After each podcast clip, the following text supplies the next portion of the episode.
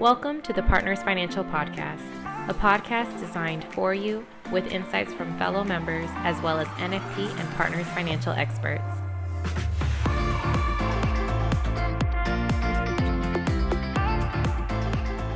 Hi, welcome to the Partners Financial Podcast. I'm Kristen Williams, formerly Kristen Boulat, and um, I'm excited to share with you a series of case studies.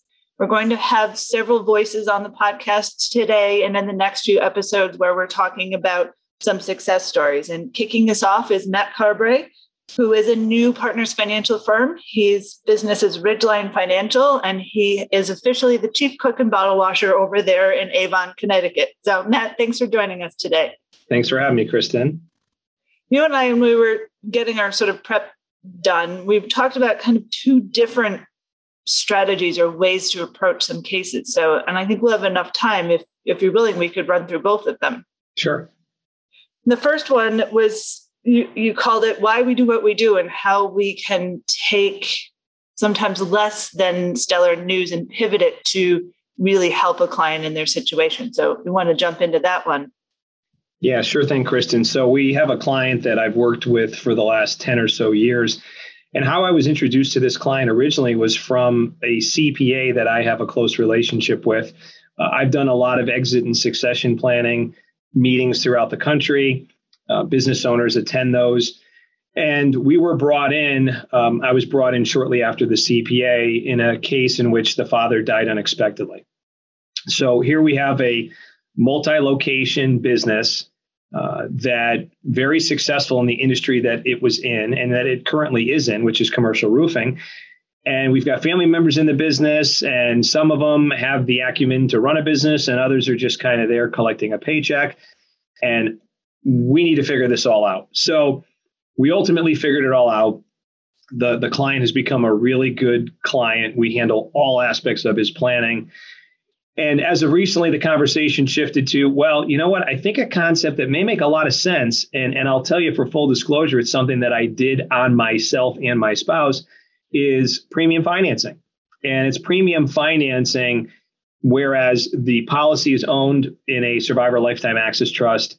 So it's getting you all the benefits of getting the policy death benefit outside of your estate, having some language in there that gives you increased accessibility should you have a need for that in terms of the policy cash value.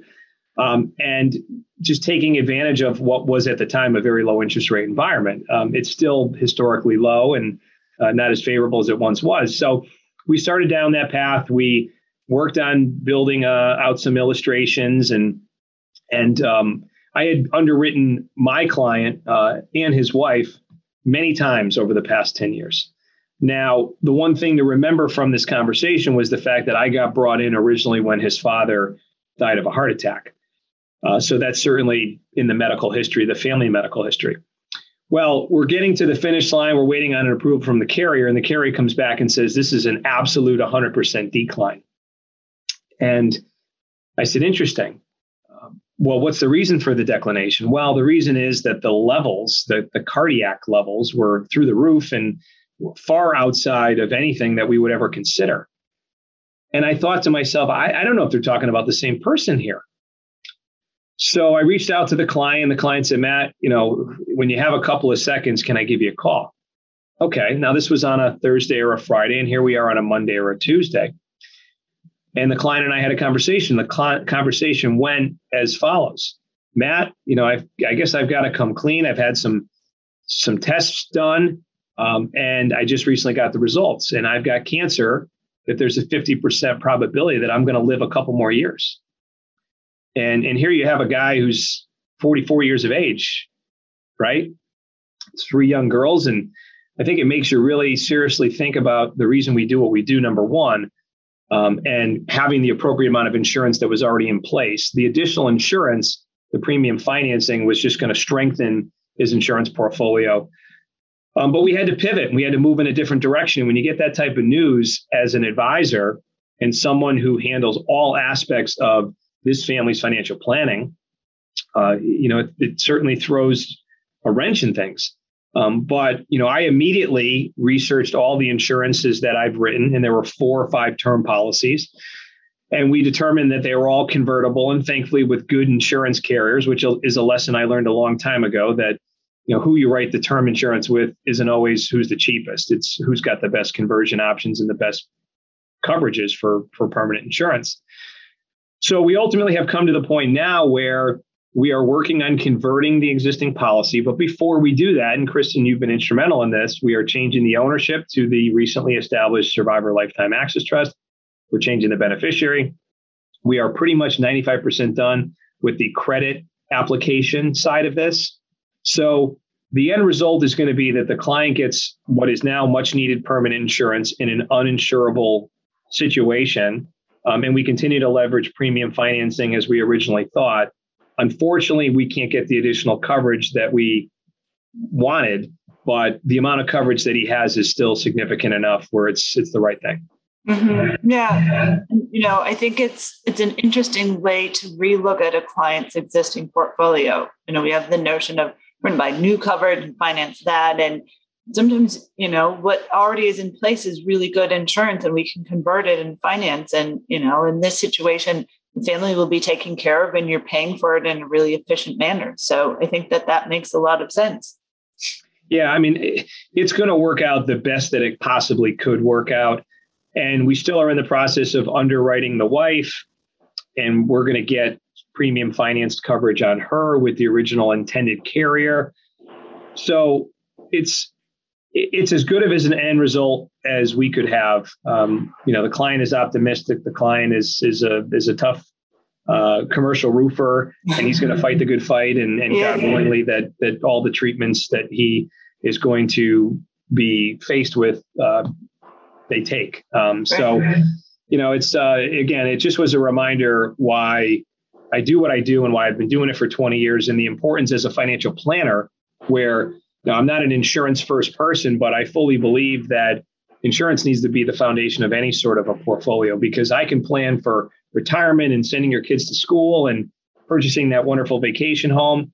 But if something happens early on, especially, then all of that is derailed. So um, it, it really kind of is bringing me full circle with why I got in the business when I did 20 years ago, which was on the insurance side. And even though financial planning is at the core of what we do, we don't lose sight of insurance. Mm-hmm. Imagine if you if he had never taken the insurance that you recommended, or if you didn't have that methodology of we sell term insurance that's good insurance with quality carriers that's convertible. If you had some, you know, you bought the cheapest term and that that was all he had, you know, that would be a much different conversation you'd have to have. It would be. I mean, can you imagine if we wrote a bunch of insurance with a low cost carrier that didn't have conversion options? And here we are looking at six to eight million dollars of term insurance that he very well could outlive and right. never will be in a position for the foreseeable future to be able to get additional coverage. Yeah. Well, thank you for sharing that story with us today, Matt. It's it's nice sometimes, you know, we were talking about we get caught up in what's next or what the tax law is doing or how do we solve this complicated process. It's it's refreshing to be reminded that we do good things for people and we're in this business for a reason. So thank you for sharing that today. You're welcome. My next case study is with Steve Barley. Garrity Teegler and Barley. Um, Steve is both a partner at Garrity Teegler and Barley and an insurance czar, and he's here to talk to us about some things that are working for him in his business. So, Steve, thanks for joining me today. Thank you very much for that kind introduction. Thank you, Kristen. You're welcome. Well, I wanted to dummy it down a little bit today. We're a we're a block and tackle firm. We're we're hit what's pitched, and so often we go out to clients and we're referred in to help them solve a, a current need or just an existing, or excuse me, a new need or a uh, existing policy that's in trouble. So we end up sitting down with the client, and a, a big part of our our uh, company or a big part of our production has to do with term. We love term insurance. It's really what you see is what you get. Solves a need for a time frame, and it has convertibility options. So you protect your insurability uh, for a lifetime. And we've had a couple cases recently that we've had some term conversions, both in a new case um, and in an existing client that kind of can come up. I'm, I'm sure other people have had this, but it's always on top of mind for our firm. So I could explain a little bit more about those. Uh, the first case had to do with we were referred in. It's a typical way of getting referred in by an attorney for a second to die need for a new client. And as we get into the conversation, um, it's obvious to us that there are a lot of other policies that they have for their first die needs they've accumulated over the years. So, in this particular client, we're at their home and we're going through their home office, uh, literally picking out files from their file cabinet and saying, Oh, we have this one. Oh, we have this one. So, we did an inventory of all their current products, and it ended up being a lot of terms, some UL and all the, all the like. And so, that was a part of our conversation. Um, in going through the underwriting for the second to die, the husband had some health issues. So now the conversation really turned back to their existing products as to what they have, what it will do. And of course, a lot of it was term. And so going through their policies, um, some of their term was with North American. So working with Windsor, we were able to go through a process of finding out what's the convertibility availability, uh, what kind of products are available, and we modeled that for the client. And at the end, we sent them a grid of all the different term products and all the different um, pricing for different uh, guarantees to age 90, 85. And they were able just to circle what they wanted based on our conversations and email it back after a Zoom call. So it, it was able to really help the client's second to die needs by using some of this first to die um, coverage uh, to kind of warehouse the insurance. So that was kind of the, you know, by just inventorying a, a person's messiest drawer, we were able to find um, a solution to a client's need on a term conversion. And Steve, yep. how did you use the first to die term that you converted to meet some of their second to die needs? We ended up moving that into a trust, and then that that policy will just be warehoused um, for assuming that the husband will die first, and then the family will use that um, uh, for for their planning as they go forward. Mm-hmm. So yeah. Okay. And we were able to stop some of the premiums. They were almost paid up policies, so they were able to uh, save some money and do things like that. So just a lot of those things, which they had no idea what they had. Yeah, it just speaks to the importance of doing an inventory of what you've got and figuring out, you know, where there are efficiencies and where there are redundancies. No, exactly. And and if you would have watched the process, it was a two-hour process of literally going through a file cabinet of things. So it was uh, it ended up working in the end, but some folks may think you're crazy when you're sitting there going through all these files. But it was I needed, and it, and it was um, a great solution for the client. Mm-hmm. Um, the second uh, case is really just a um, example of the planning all of us do, um, and this happened to do with an existing client. Happened to be with an existing client that years ago I started planning with the husband and wife when they had five children. Uh, they ended up having nine children. Um, so the term insurance was a great fit because they needed a lot of insurance for their needs, uh, but affordability was an issue.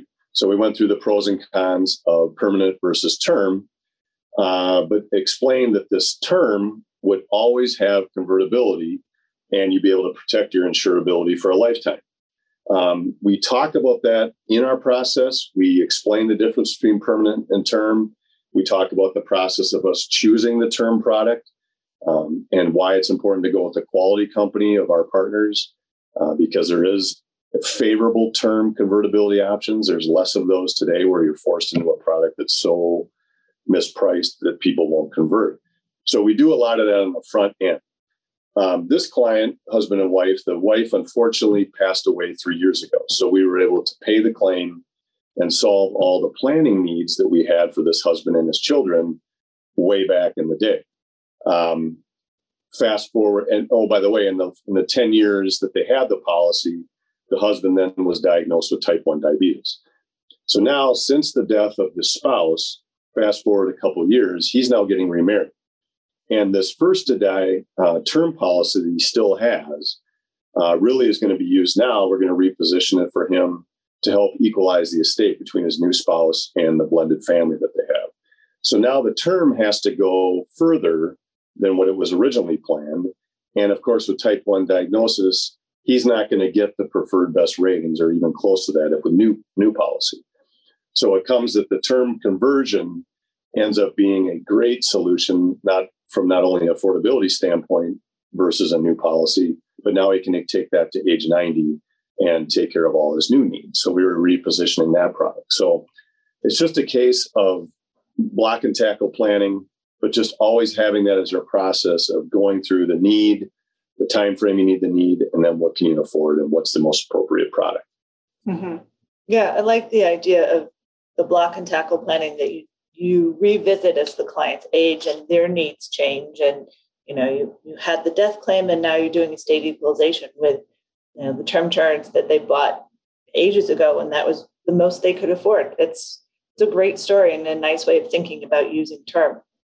And, and we use along the way kristen we'll we'll bring up every two years we'll send a letter showing the new term pricing and convertibility options. So we're always talking about it so it becomes top of mind or at least is familiar to them when we bring it up in our in our meetings as we service the contract. Yeah i like that that you have that standardization of every two years you get an update on your policies and what your options are. Mm-hmm. It works well. Sounds like it. Well, Steve, thank you for jumping on the podcast with us and sharing those two case studies. I appreciate your time. Thank you very much, Kristen. Always happy to help and I love being a member of Partners and I'm happy to help anyone I can. So hopefully this helps someone. And if you have any questions, please feel free to give me a call. Sounds great. Thank you. Thank you. Today I have Jeff Ostrom Managing Director at Financial Architects Partners. He's here to talk to us about a case specifically keeping with his theme of sales through service. So, Jeff, thanks for jumping on today. Thank you, Kristen. Yeah, I, I feel like I have a really strong example of a service to sales case study that I can share. Um, some of you that were in attendance in Austin heard John Gil Martin and I talk about the reporting that we have, the platform that we have, the approach that we have for not only providing comprehensive annual servicing for our clients, but using that as a way to upsell and add revenue and provide additional solutions for our clients. So I'll begin by sharing what our mindset is going into each of these annual reviews. So our goal really, our goals one is to get updated on family, business, planning, be good listeners, and through that, kind of remind them about the great rapport that we already have, reestablish that rapport, get us out of a salesperson role, get them out of a consumer or buyer role, and put us squarely in the role of trusted advisor, which is where we want to be. The second part of the review is just to go through the actual portfolio. And this is the shortest part of the meeting. Um, regardless of what we need to share with them, uh, this should be pretty easy, pretty straightforward. We've been setting expectations and, for the most part, reviewing this every year with the family. And very often, the advisors are invited to this meeting, I should mention. The last thing, the biggest thing, the thing we'll focus on in this talk is we always share a new idea or a new strategy. Sometimes we will have that discussion just as a concept and we will talk them through what other families, similar stage of wealth, similar stage of life, similar planning goals, how they're using other life insurance strategies. We'll talk about it as a concept, but very often we are already prepared with modeling that is specific to the family. So we will build a handful of pages to walk them through that. So the case study I wanted to talk about today is actually a project that we're working on with Richard Harrison. So Richard Harrison, longtime um, partners member and someone who I have really started to appreciate is um, a big believer in client service and administration. His clients, the ones that we've worked on with him so far, they love him.